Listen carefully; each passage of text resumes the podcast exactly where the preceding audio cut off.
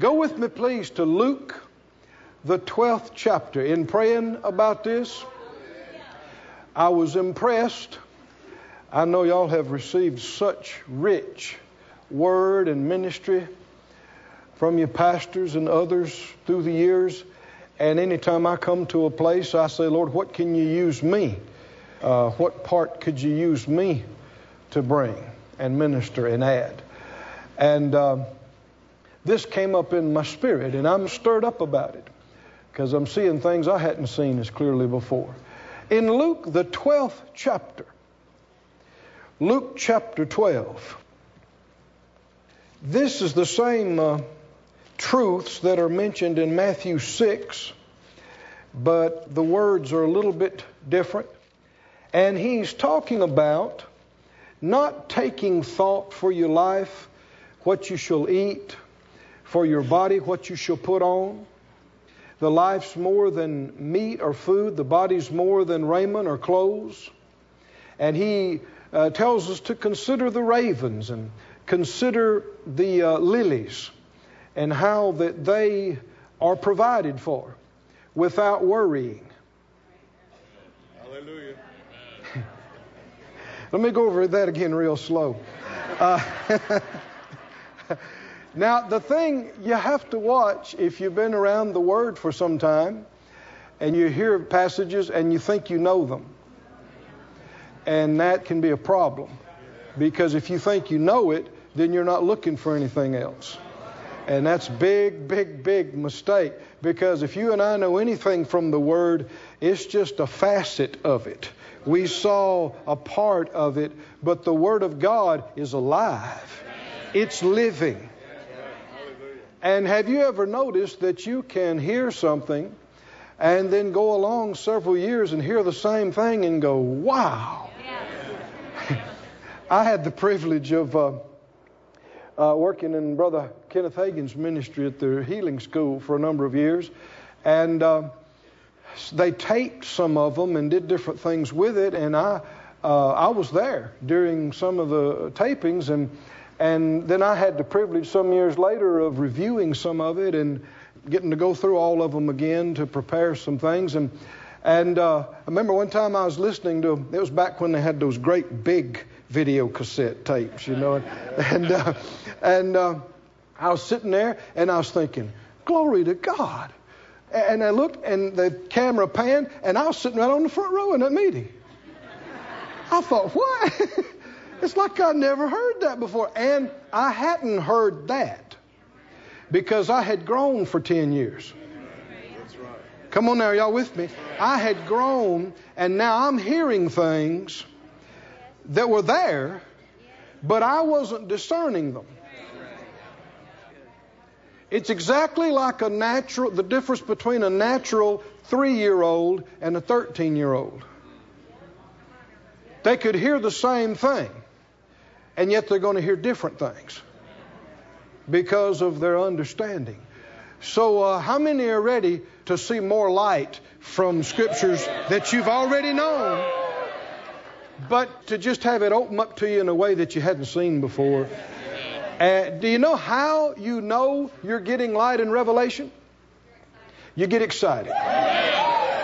You do. Every time. The light rejoices the heart and it enlightens the eyes. Uh, it, joy is always accompanied with light and life. Every time. Every time. And great light you just get thrilled with yourself uh, before you have a chance to analyze it. But the devil is always ready to come and steal the word.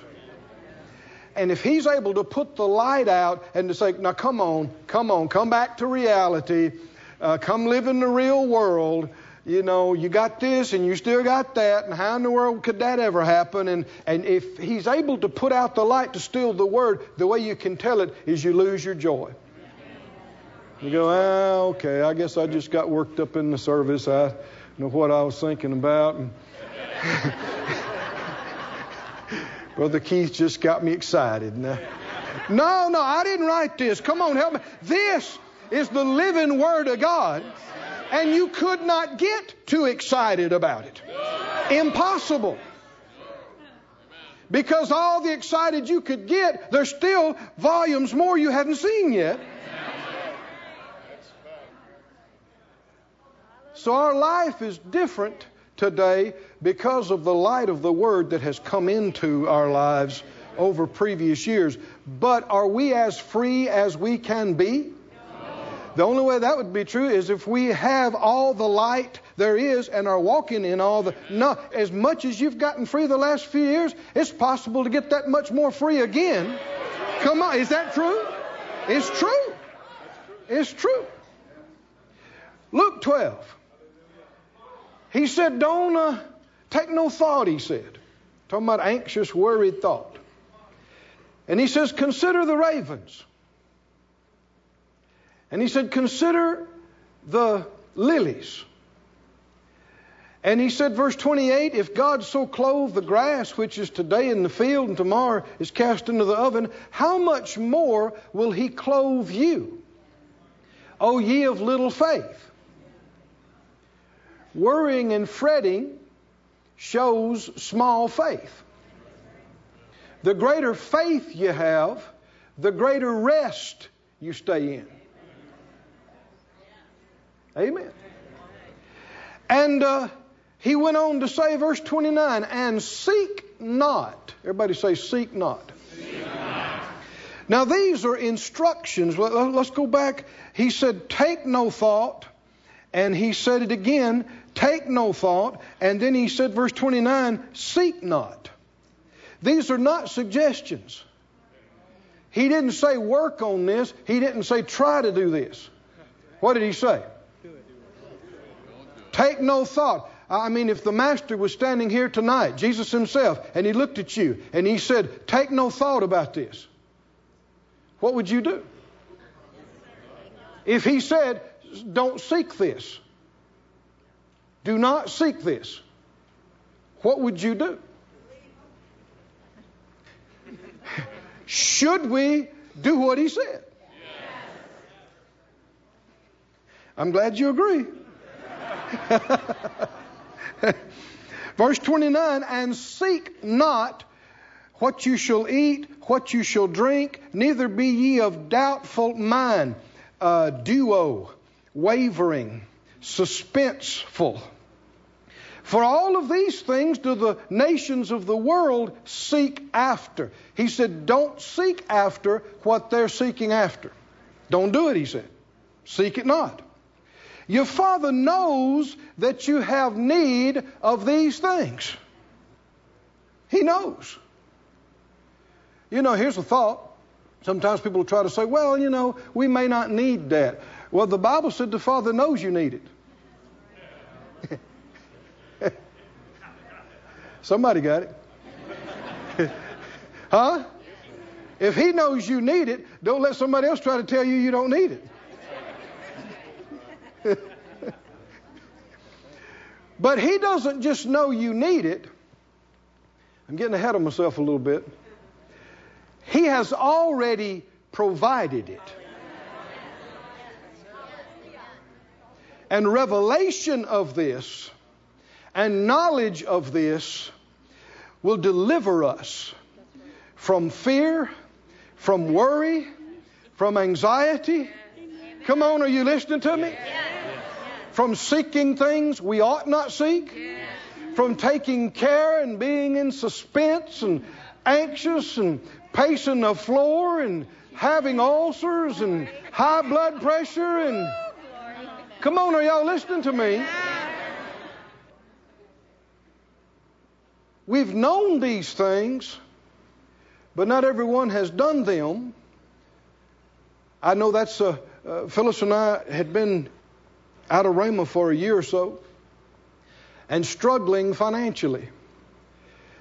And uh, we had had some blessings and we had had some uh, good things happen for us, but we just had troubles. And we got behind on this and we got behind on that. And we struggled in this and it went on for year after year. And then we got way behind on some stuff. And you know, if you were just barely making it, and then you had some troubles, well, it's tough to keep making it plus catch up. Hmm? You know, if you just got half a nostril above water, it don't take much to put you under, right?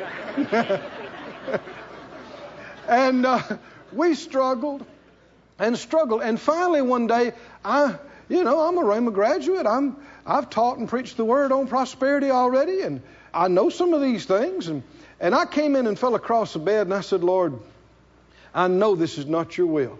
I know this is not your will for us to struggle like we have. I know enough about your word to know this is not you and this is not right.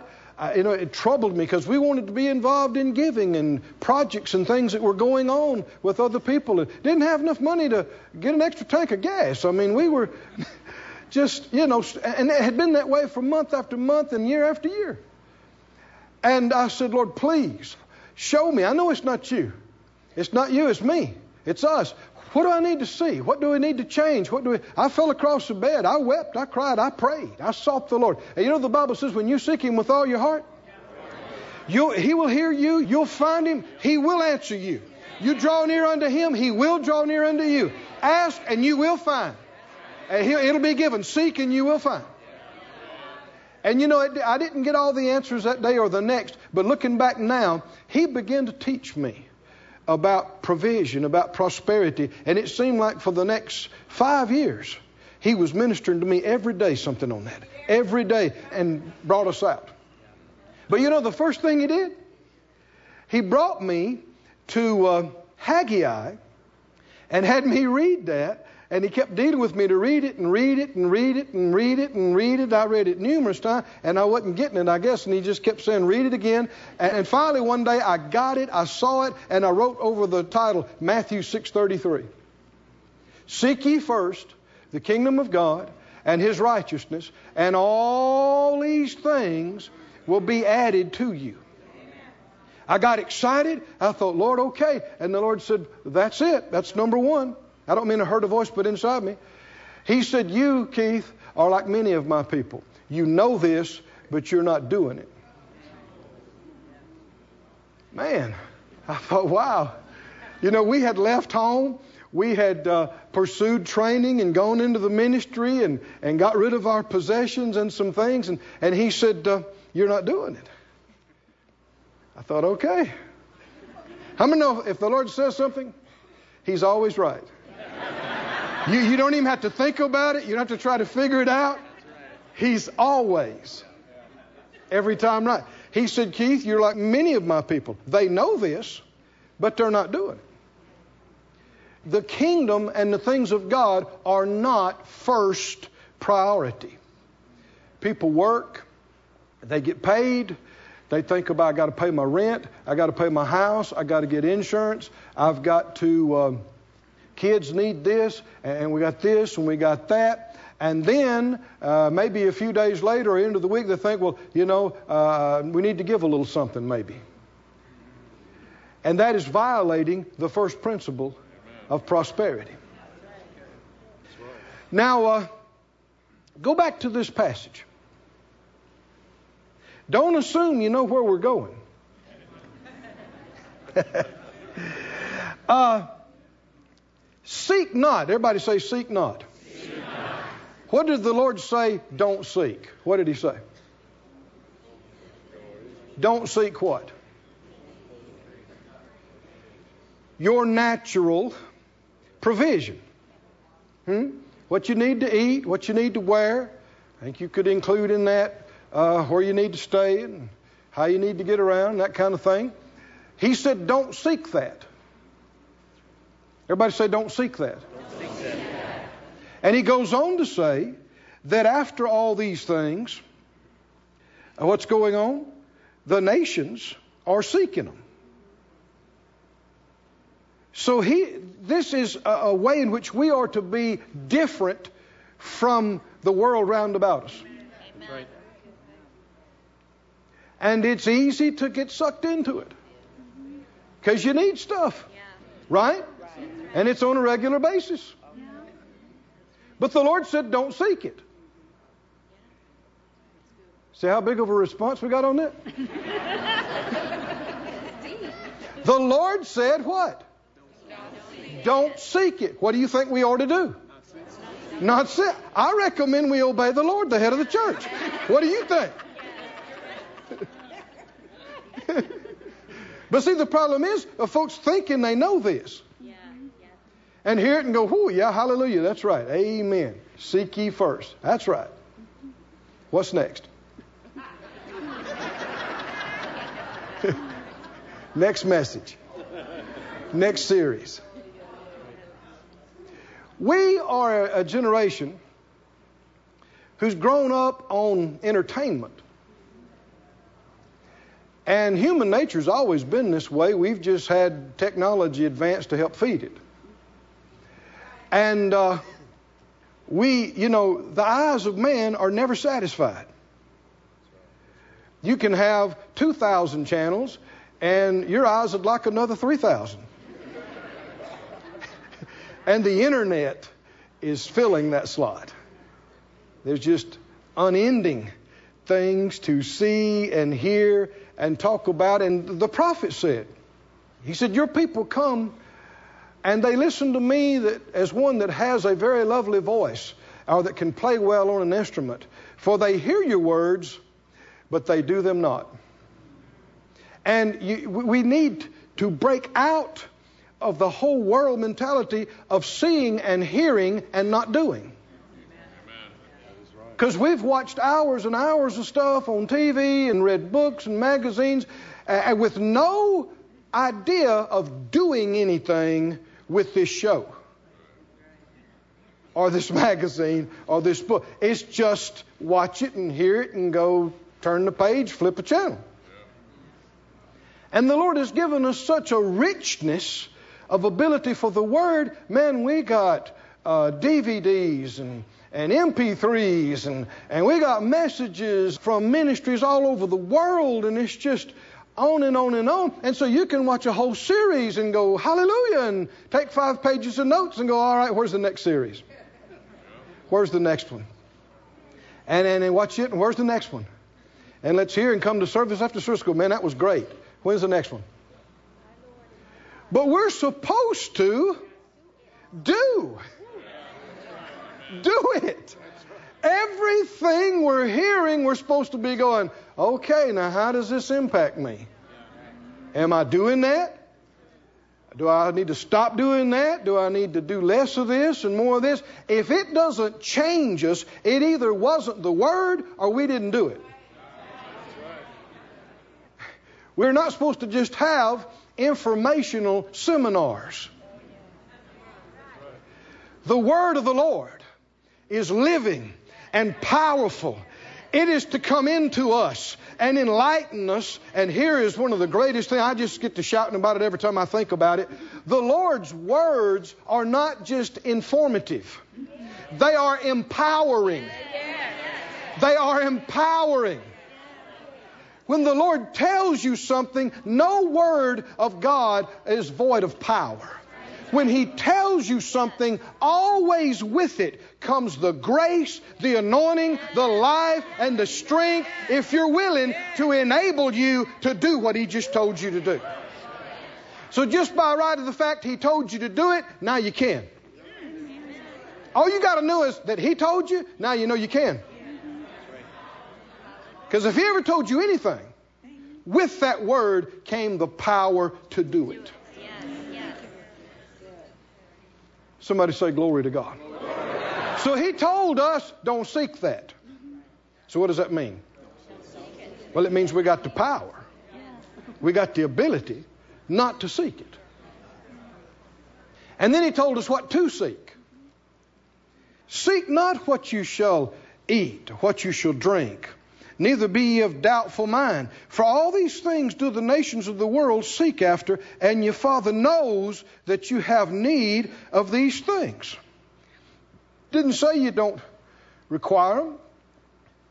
It just said He already knows it. And we need to remember this in our praying. How many times do you need to tell the Lord what you need? Huh? And you never surprised Him. Did you? you? You never came in and go, God, God, I got to have a thousand dollars by the end of the day. God, God, got to have a hundred thousand. God, God. He never said, What? What? Gabriel, Michael, what? Did you know about this? It just has never happened, never will. Nothing ever caught the Most High by surprise. He knows the end from the beginning. And He knows what we require before we know it. And we're going to talk about this. I want to get in it and I want to look at scriptures. I want us to shout over it. I don't want you to think you already know this. God, our God, is the God of provision. He is the God of abundant provision. He is the God who has already prepared, made ready everything in advance, in abundance. Come on, do you believe this? When we find out we require it, He knew before you were born and has already made provision. Do we believe this? We need to meditate on it. Because even though people may nod their head and go, yeah, you know, that doesn't surprise God, yet they're acting like it. They find out they got this bill, they got that, they got this comes up, and this big expense we weren't counting on, and it shakes them.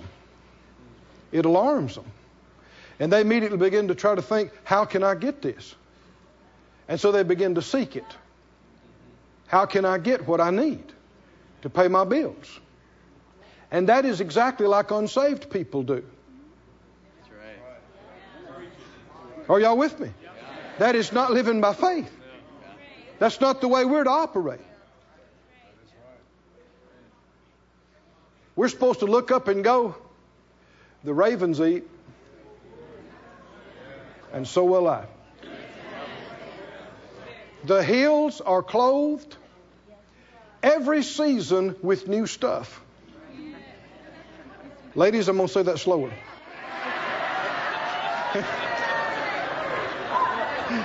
Is that right or not? The hills, the hills are not last year's flowers refreshed. this is new stuff. But for the child of God, you won't get it by seeking it. See, it sounds like, okay, I need it, I want it, let's get it. No, he said, don't seek it. Well, how am I going to get it? don't seek it. Well, let's figure out how to get this thing. Let's uh, let, let's confess and confess and confess and let's talk to people and let's put our heads together and let's try to get this thing. Let's try to make this thing happen. What's the difference between that and seeking it? That'll lose somebody. What are we to seek? He said, Don't seek this and don't take any worried, anxious thought about how these needs are going to be met and where all this is going to come from. He said, Don't take thought about that. Don't dwell on that. Don't think about that. Certainly don't pace the floor and be worried and scared about it. And furthermore, don't seek it. Did the head of the church say this? Did he? Yes. What should we do?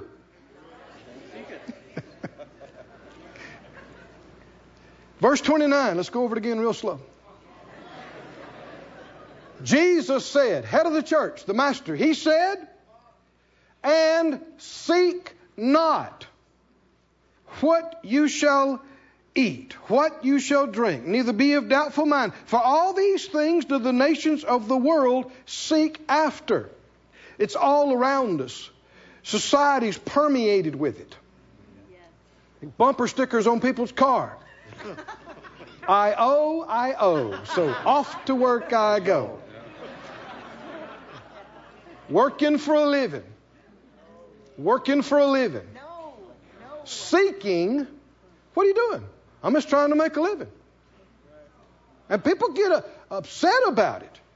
It's a holy cow.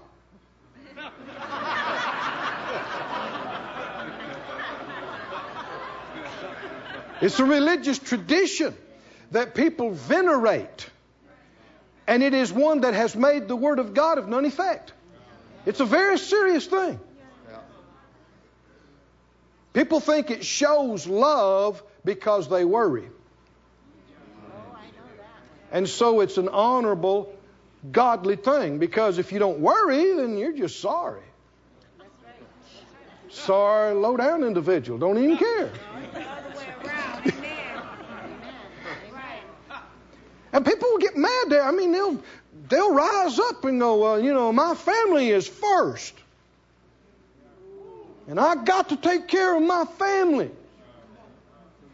And so they are they, they, they are working themselves crazy. They are making themselves old before their time, and they think it's a godly thing.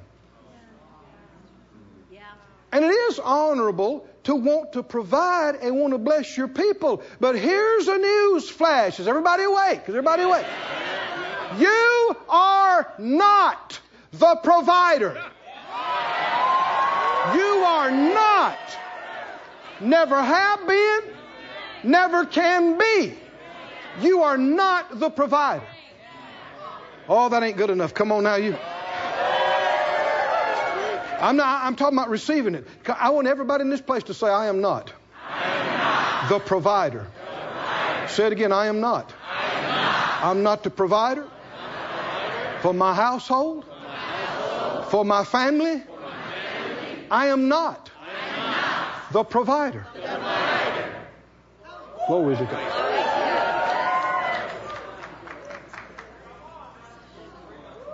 There is a a word I want you to watch and pull it out of your vocabulary, uh, at least until you know how to use it. it's the word afford.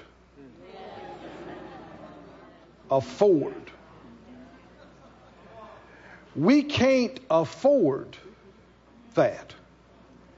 We can't afford this. Well, here's the question why can't you? Why can't you afford it? Because of how much you make? Because of your job? Because of. it's too quiet in here.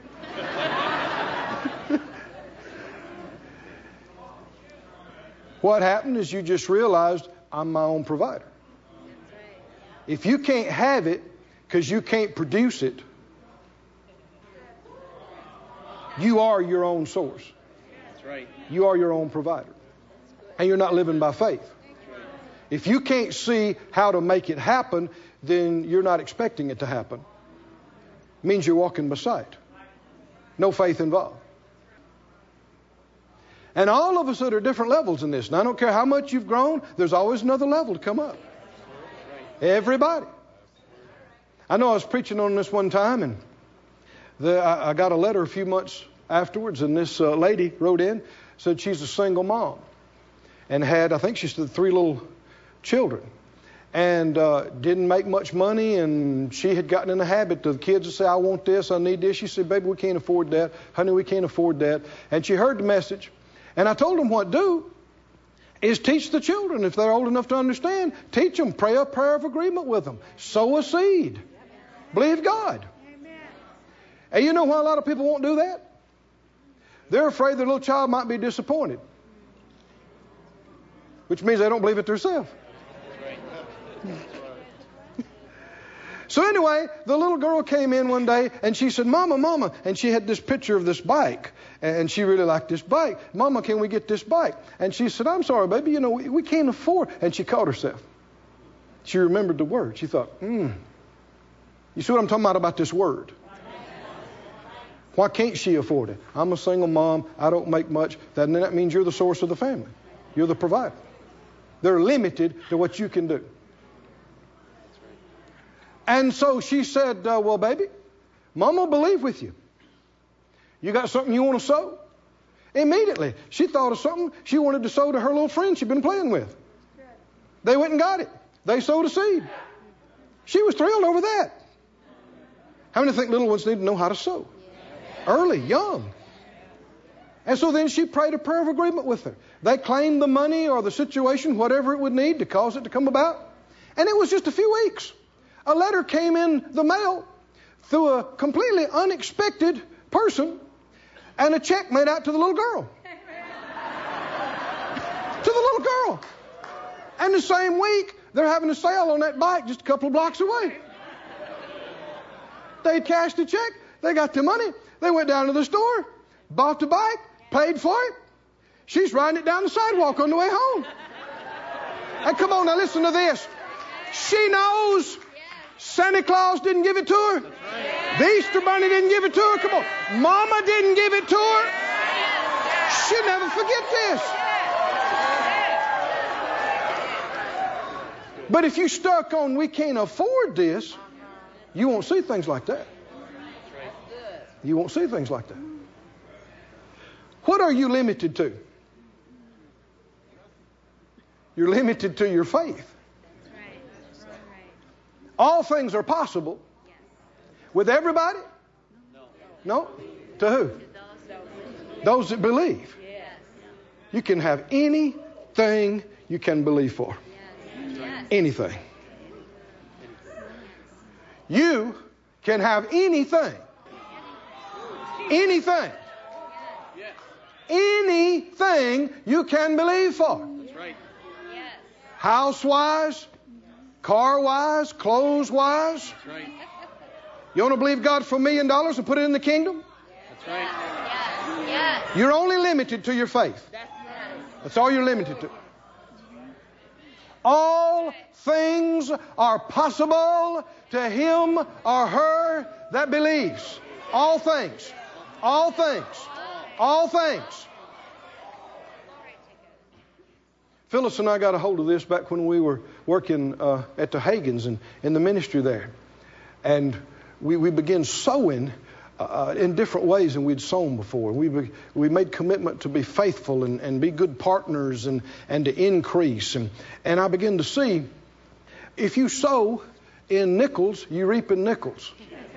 If you sow in 20s, you reap in 20s. If you sow in thousands, you reap in thousands. I didn't say you sow a thousand, you get a thousand. You get a thousand multiplied. But you don't reap in tens of thousands, you reap in a multiplied thousand. Scripture teaches this. And so we got excited to go to the next level. And you know, within just a couple of years, I told you about how we were struggling. But within the next five, seven, eight years, we were sowing more into the kingdom than our salaries. How do you do that? How can you sow put more in the kingdom than your salary that year? Easy for God. Easy. Selah. Do you believe this? Do you believe this? I want us to go further into this, but here's a statement. Get it uh, fixed in your mind, in your spirit. There is only one source. Only one source. Many channels. Hear people sometimes say, Well, I, I received that from an unexpected source. Not really. Unexpected channel is a better way to say it. There's only one source. God is our source. Unlimited. Unfailing. And He's already provided everything we would need in this life before we were born. That's right. I want to read some scriptures to you about that. You can turn with me or you can just listen. The Bible said in Genesis, the uh, 22nd chapter, Genesis 22 and 8, Abraham is going up the side of the mountain. His son asked where the sacrifice is. And here's one of the best answers you've ever heard. And it's something we need to say. Genesis 22 8, Abraham said, My son, God will provide. God will provide. He has provided and He will bring it out. There's a word used that's kin to the word choreograph concerning these things. And God is the great choreographer of provision. God will provide Himself a lamb for a burnt offering, and He did. You know, when Abram raised up the knife and he was about to sacrifice his son, and, and the angel of God called to him, and, and then they turned around, and there's the ram. His horns are caught in the thicket. Just happens to be right there, ready to go. And that's what he had said God will provide. Did God provide? Now, you know that's so much bigger than that. That was a type of the Father offering His only Son. And, but let's just look at the natural side of it. The provision was there, the material provision. They, if not going to offer up His Son, He needs a sacrifice. Where's the sacrifice? Right there. My question is, where was that ram 24 hours earlier? Or 48 hours earlier? Or three days ago? Where was that ram? You know where that ram was? He was on the way.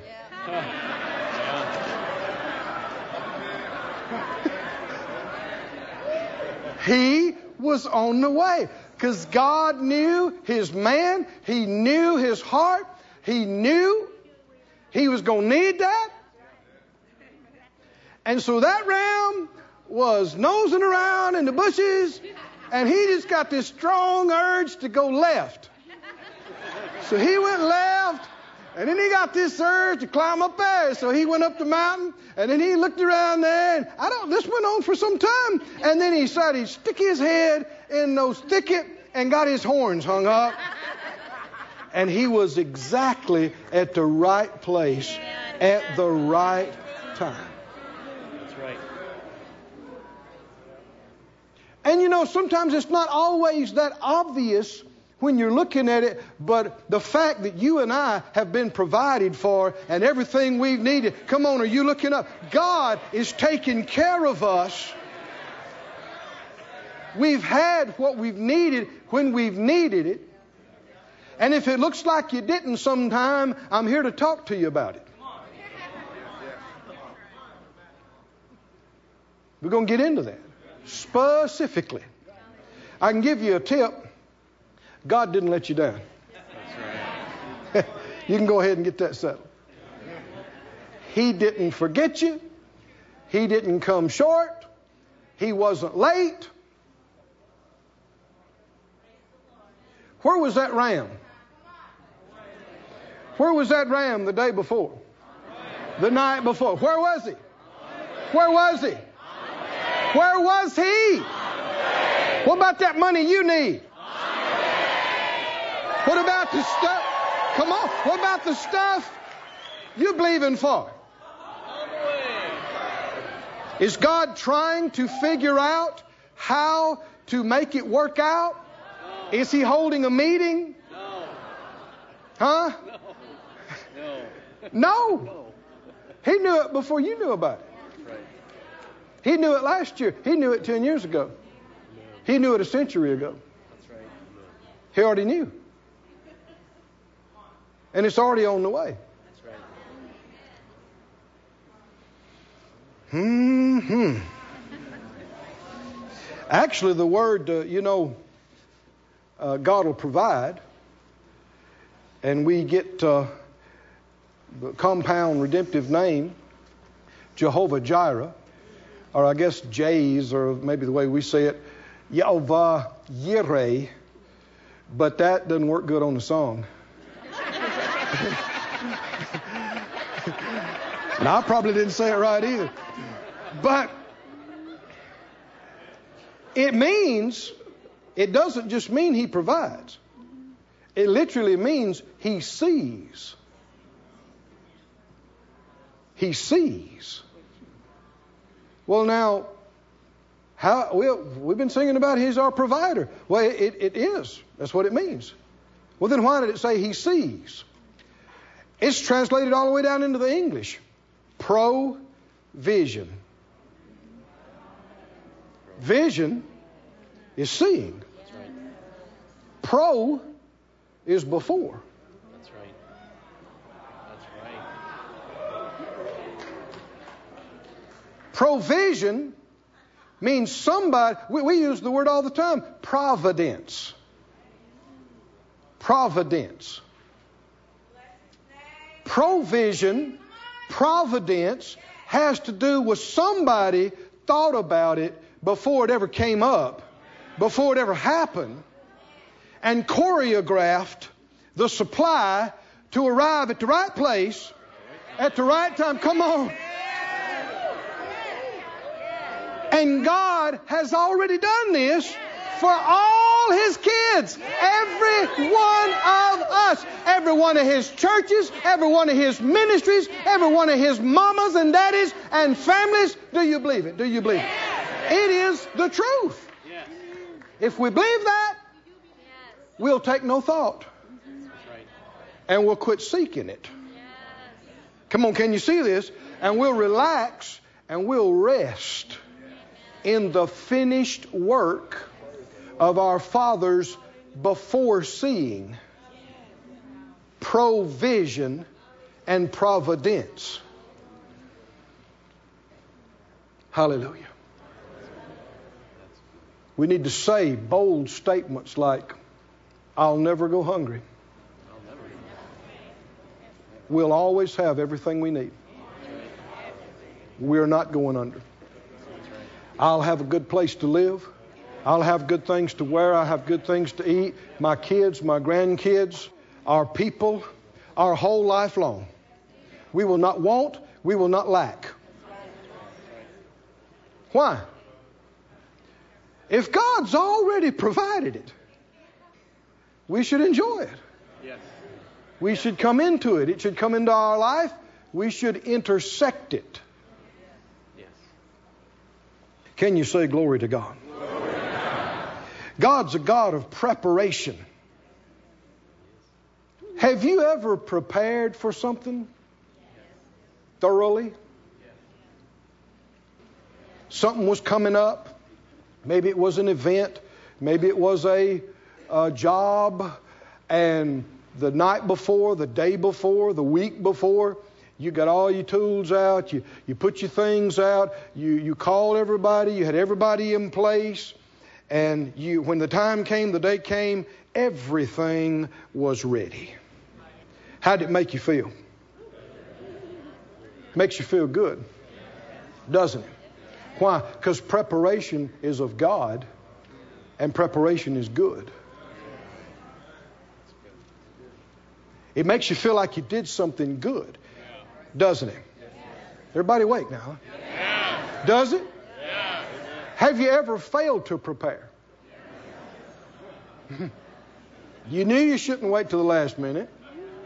You knew you shouldn't just, you know, fly by the seat of your pants and just hope everything would work out. You knew you should have checked on it. You knew you should, but you didn't. And here's the day, and now you're running around and scrambling, and you don't have this, and you can't find that. And how'd you feel? Bad. Dumb. right? You just go, man, you knew better. Why? Because you did something that wasn't good. You did an ungodly thing. We, we are not even grasping a portion of God's preparation. He saw the end from the beginning. Whew. He knew every one of us generations before we were born. He knew what He would put in us and how we would be and our gifts and our callings and our graces and, and what His plan for us would be and everything we would need down to a toothbrush. to accomplish what He created us and called us to be. And I want you to know that God, just like He's never surprised, He's never caught off guard by any of this. Never has He done like we talked about and waited to the last minute and here we come and we need a million dollars and He's like, whoa, whoa, when did that happen? Never, never, never, never. He is the most excellent preparer provider, foreseer. And he's made everything ready beforehand. You know what he's doing right now? Prepare. Come on, anybody. What did Jesus say when he left? What did he say? What did he say? He said, I'm going.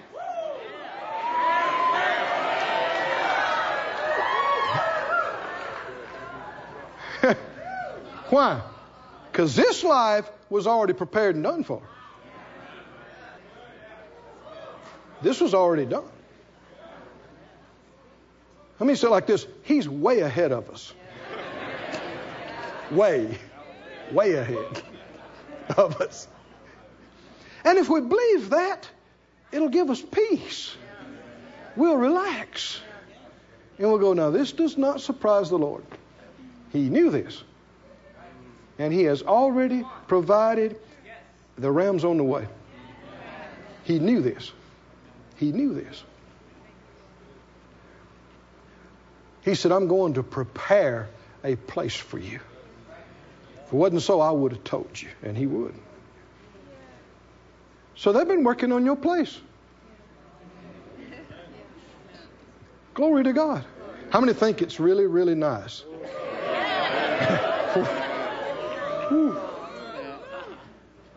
it's, it's been prepared prepared.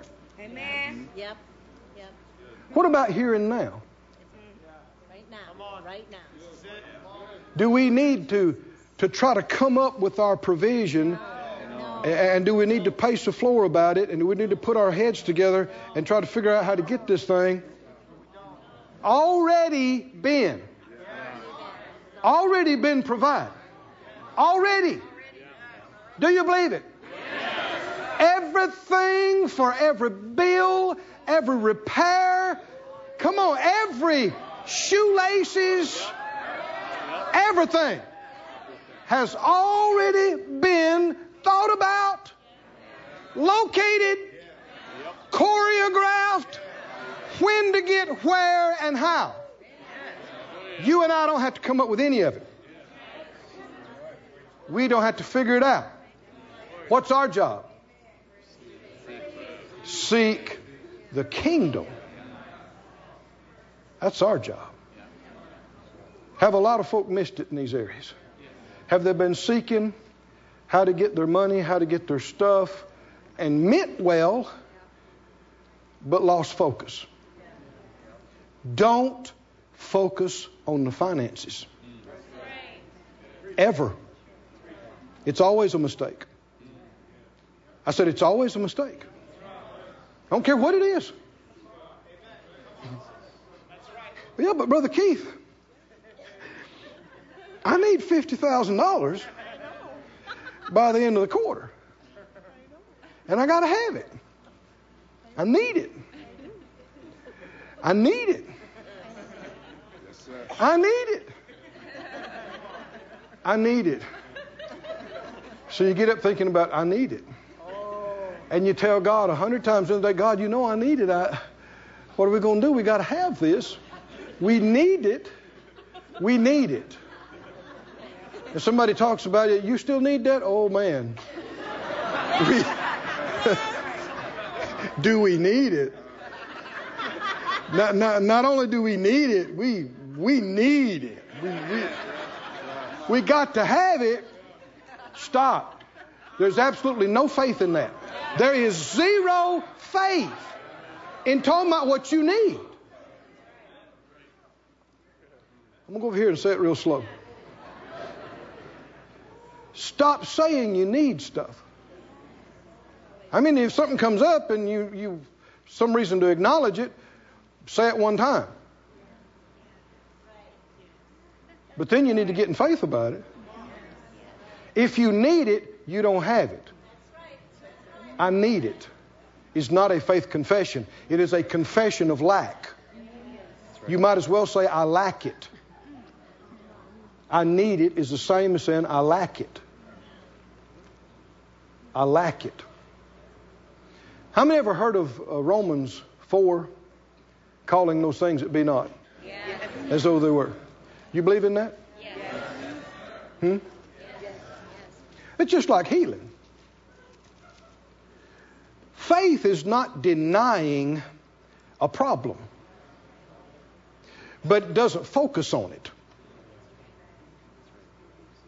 Some have thought, well, you know, uh, faith is denying I have pain.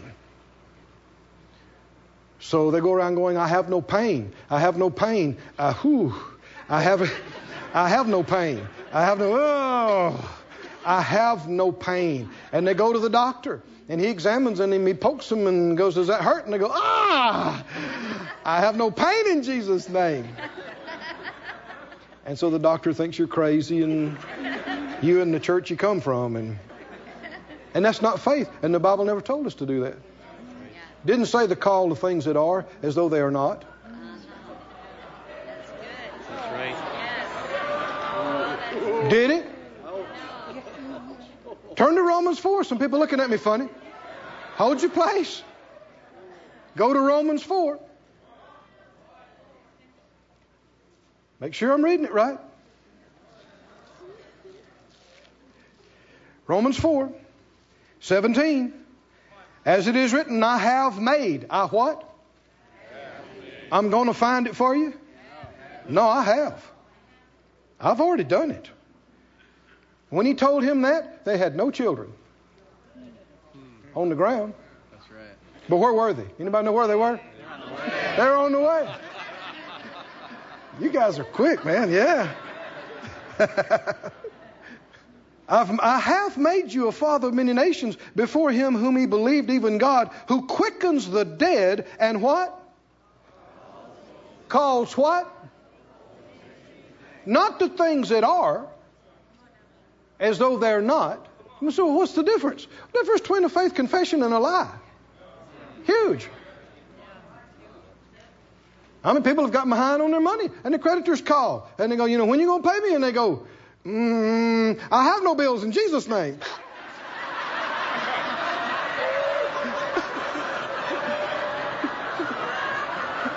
now you're laughing, but this kind of thing has happened too many times. And so people think we're nuts. They think we're crazy. And those folk will try to tell you that's what they're doing. They're doing the scripture, and they're not doing the scripture. They are not. They are not. what does the scripture say? Calling what? The things that be not as though they were. If, if pain is there, it's not pain is not, pain is. Hmm? And what if I'm going around saying, I have no pain. I have no pain. I have no, ooh, I have no pain. I have no pain. Faith comes by hearing. What are you hearing? What word you just keep bouncing off your eardrum? Pain, pain, pain. You got pain on the brain. That's what is. You need it to change. How does faith change things? By calling what they're not as though they were. So what do you do? I call my body healed. Does it feel healed? I didn't say how it felt. I said I'm calling it. Well, I'm not going to say it if it's not. Well, that's like saying the dog's not home. And somebody say, well, call Spot. No, he ain't here. Yeah, but it needs to come. It's time to feed the dog. Yeah, but Spot ain't here. And I, I'm just real. If Spot ain't here, he ain't here.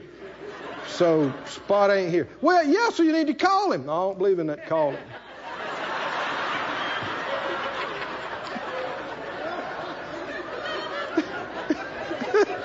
call him. No, he ain't here. Yeah, I know he ain't here. That's why we're going to call him. and you can call healing and you can call abundance to pay your bills, and you can call on the provision that has already been prepared. You call. I call every bill paid. I call every need met. I call it done. I call it paid off. Yeah, but it ain't. I know that's why I'm calling it.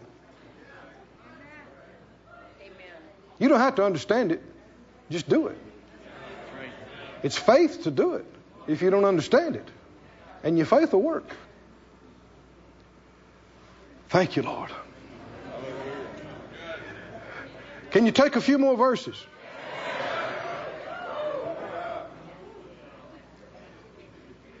Genesis 22. What did Abraham say? God will provide. Did he? Yes, he did. You know, he didn't just provide a ram that day, he provided the lamb of God. That was the real answer to that statement. Thank God. Mm-mm-mm.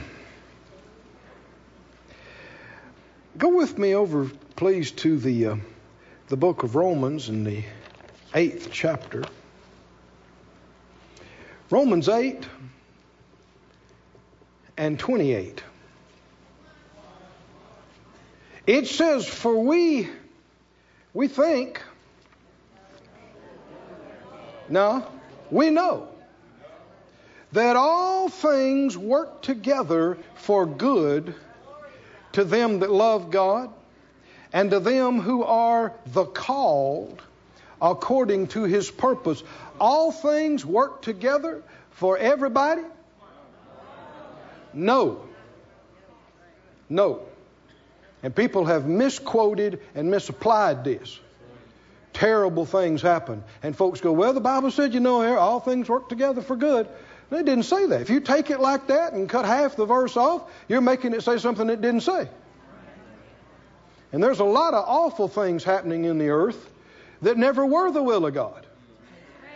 And it's not working together for good for the people it's happening to. Now, here's an amazing thing. Even if somebody is way off, if they'll repent and come to God, even what the enemy meant for bad, God has the power to take it and turn it around with the believing person and bring something out of it. But the devil meant it for destruction. And initially, it wasn't working good for anybody. Now, who does it work good for? We know that all things work together for good to them, them that love God. Does everybody love God on the planet? No, they don't. This is only for them that love God. And he begins to talk about, and to them who are called according to his purpose. Now, this is what we need to get into heavily. The provision of God is joined to the plan of God. Said out loud, the provision of God, provision of God. is joined with, joined with. integrated with, integrated with. the plan of God. This provision we've been talking about that God sees beforehand and choreographs and has everything at the right place at the right time, that is not for just any path we decide to go down. This provision is in the path and the plan He's called us to. If we get on the path, if we get in the plan, we encounter the provision. Amen. It's set up at places all along that path. That's why the path of the just gets brighter. It just gets brighter and it gets better. We ought to be looking forward to getting older. Well, I lost some folks, I guess. People go, oh, oh brother. No, listen. The Lord says, I know the thoughts I've thought about you. Good thoughts. To give you an expected end. Yeah, your body's aging and growing older, and you won't be physically just like you were when you were 22.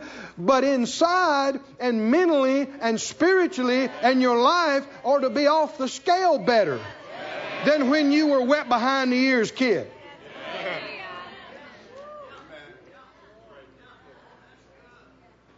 We know. Somebody say we know. We know. We know all things work together for good to them that love God, to them who are the called according to his purpose, for whom he did foreknow, he also did predestinate to be conformed to the image of his son, that he might be the firstborn among many brethren. Moreover, whom he did predestinate, them he also called. And whom he called, he justified. And whom he justified, he glorified. You can see God seeing from the beginning to the end. From before you were born and before you were saved to being exactly like the Christ glorified.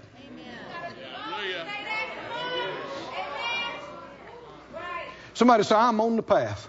I am on the path. He said, verse 31, What shall we say to these things?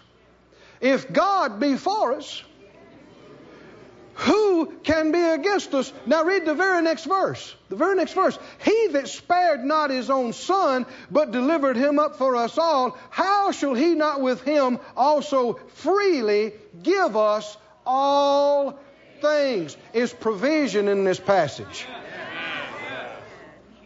Abundant provision is in this passage.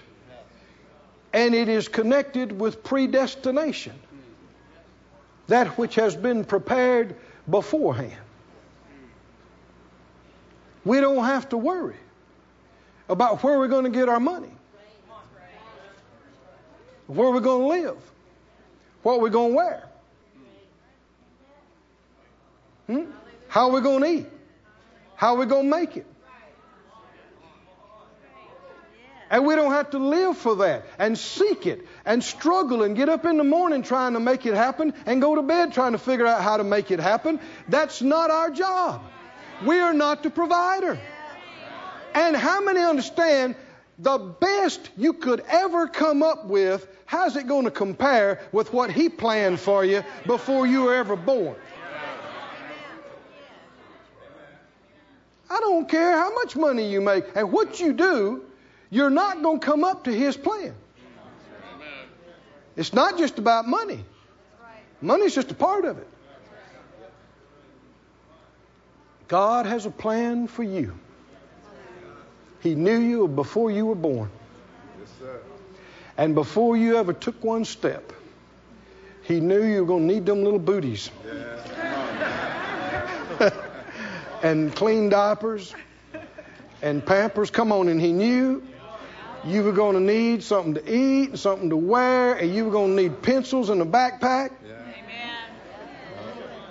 Come on, he knew. Yeah. He knew. Yeah. He knew everything from the cradle right. to the end of your life. Amen. He knew it. He's already found it. He's got it located. He's already got it on the clock when it needs to leave and when it needs to arrive and where. You think FedEx and UPS can get stuff somewhere on time? How about GDS? God Delivery Service. He, He, always perfect. Perfect. Perfect. Stuff you didn't even know you needed.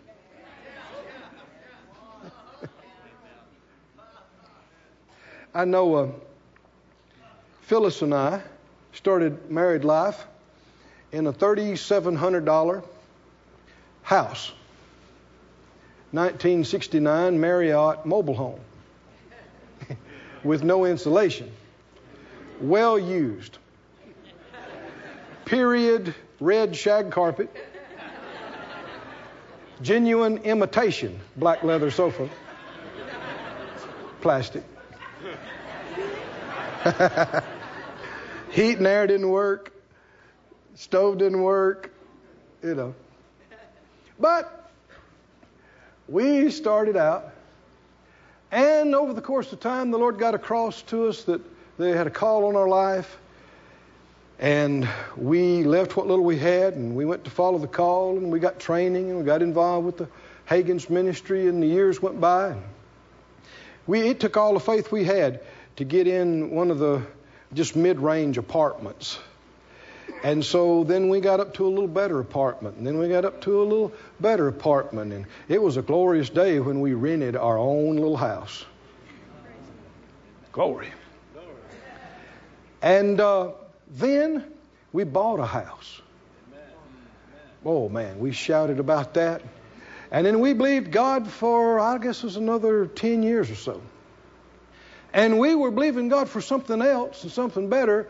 And we were just driving around one day in a neighborhood area that we liked. And we came by this house, and boy, it caught our eye. And there was no for sale sign, there was no anything about it, but we both had a witness about it. So we stopped the car, we looked, it's empty. There's no signs, there's no anything, but man, it just, uh, it was one level, but it spread around half the block. Man, I mean, it had this giant pool and tennis court and six car garage, and I mean, this thing is nice. Marble floors, and you know. And so we thought, whew, that's nice. And, and that's the kind of thing we'd been sowing and believing for for a number of years. And, uh, so Phyllis knew some folks in real estate, and she made a call or two, and and they said, yeah, you know, the actually the banks have wound up with that, and they're really wanting to get rid of it. And and the Lord did with us. Uh, we're out in a meeting, make them this offer. It was crazy offer, and we made it, and they came back within ten thousand dollars, and and so make a long story short, we got it, and we closed on it, and and our little stuff wouldn't fill up three rooms of it, and. and we just run around. I mean, had one outdoor, you know, lanai type thing with outdoor uh, grill and fridge and giant pool. We just sit back there and think, you know, from the 1969 Marlette mobile home to this in just a few years. And one, not so long after we got that, I was leaving to go to, to minister, and the Lord reminded me. He said, uh, "Did you notice when that was built?" And I had, I had noticed on the paperwork, of course, and I, I said, Yes, sir. He said, Did you also realize that's the same year you and she committed to follow me in the ministry?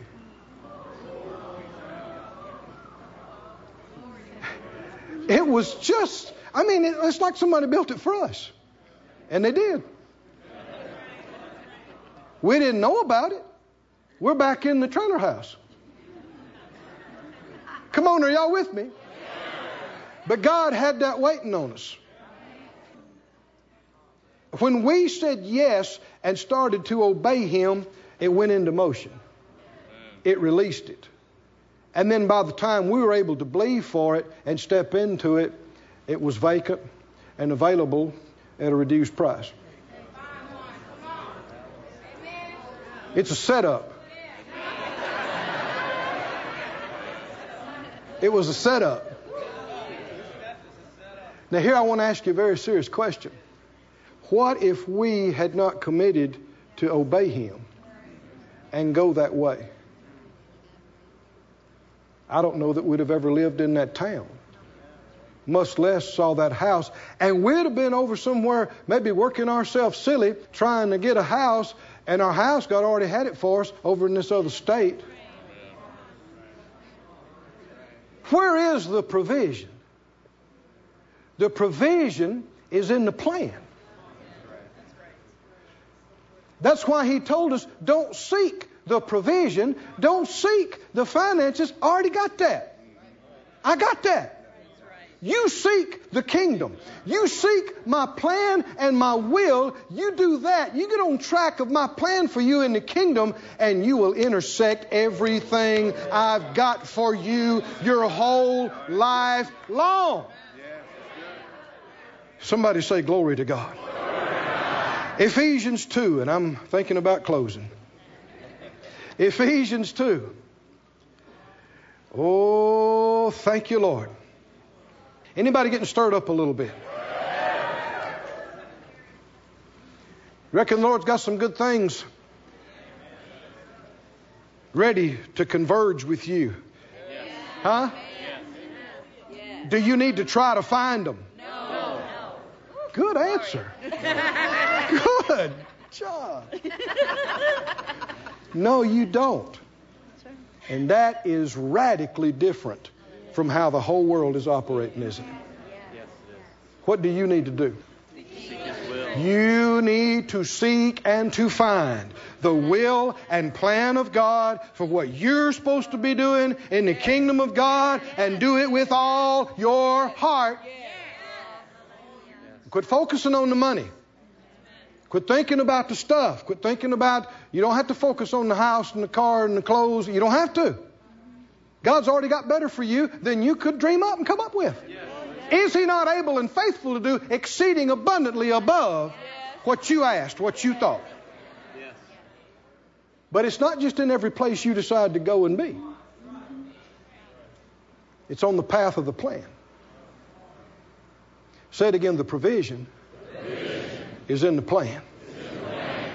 Thank you, Lord. Do you believe that? Yes. Ephesians 2 and verse 10, this is in the Amplified. Ephesians 2 and 10. For we are God's own handiwork, His workmanship. And you know He don't make no junk. I know it's bad English, but do you believe it?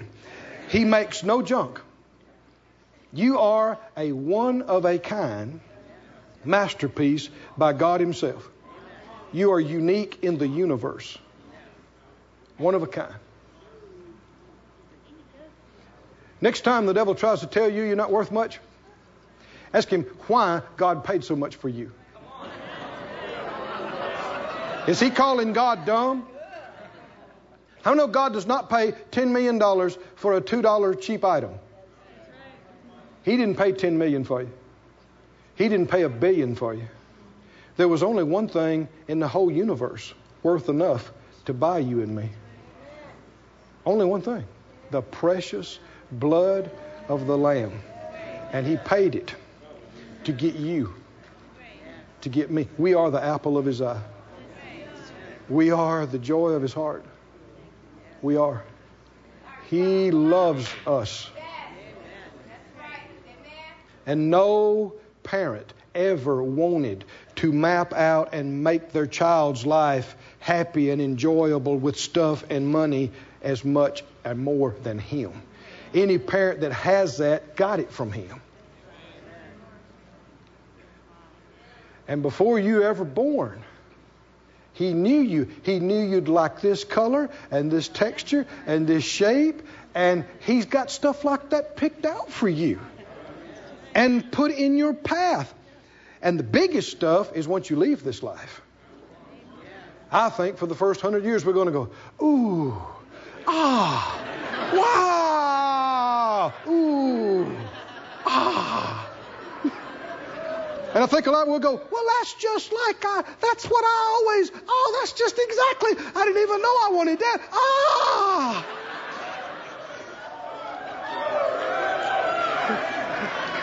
And the master will say, I knew.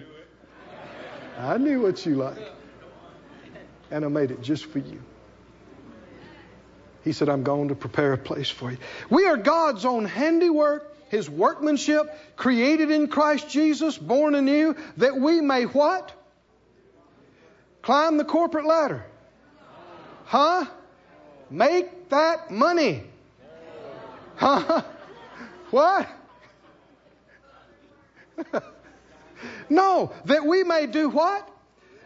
Do those good works which God predestined, planned beforehand for us. Oh, come on, read the, this is amplified. Read the rest of it. Taking paths which He prepared ahead of time, that we should walk in them, living the good life which He prearranged and made ready for us to live. Glory to God. Three transactions just in the last year and a half. The Lord allowed us to purchase 51 acres directly behind us, right in the middle of Branson. Right there in the middle of the strip had never been developed at all, all these years. We closed on it at an amazing price. Wonderful. And the Lord brought all the money in so quick, so easy. I talked to one of the ladies had been doing real estate there in town for many years. She said, I, I know you don't know this. She said, but I've got a stack of, uh, of folders on my desk in an area that high of stuff that was supposed to be built there condos, shops, outlets, uh, mini golf. I mean, and for year after year after year, people worked and they spent and they did due diligence and it all fell through. Year after year after. You know what I believe? The Lord had it for. How can you doubt? We got it now. It's ours. He must have had it for us. And then we just got a property down in another state where we're opening a church and uh, a hangar down there for our aircraft. And the same thing, the guy, it was supposed to have already been sold. It had already been announced and things done. And one person said five deals fell through on this. Wow. Wow. Isn't the Lord faithful? I can't say that I did everything perfectly uh, and was always to the second on my obedience. If I wasn't, it was not intentionally, but God is so merciful and He's so kind. And if you got a heart for it, He's merciful. He, he'll take care of you.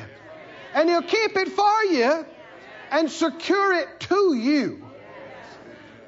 Stand on your feet. Singers and players, would you come? We need to pray something out. A prayer of faith and agreement on this. Thank you, Master. I hope you can come back tomorrow night. This is not all. We're not done. This is the foundation. Tell me, do you believe God is faithful to prepare and provide for you? Close your eyes. Father, I thank you so much for causing these truths to come into us and the light to shine on us so that we know it clearer and stronger than we've ever known it before. How good you are, how faithful you are. Said out loud, Father God, Father God I ask you I ask you for clarity clarity concerning the path and the plan that you have prepared for me. Anything you've already shown me, I didn't pay enough attention to. I ask for your mercy. Remind me of it. Help me to see it again. I purpose to give it priority. And I confess that you are my good shepherd. And because of the way you lead me, I do not want. You have already provided everything I will ever need to do your will and fulfill your plan. And I thank you for securing to us everything that is your will. Hallelujah. This ministry has been brought to you today free of charge by the partners of Moore Life Ministries and Faith Life Church. If you would like to help send this word to others at no charge, you can become a word sender today. For more information, visit our website at moorelife.org.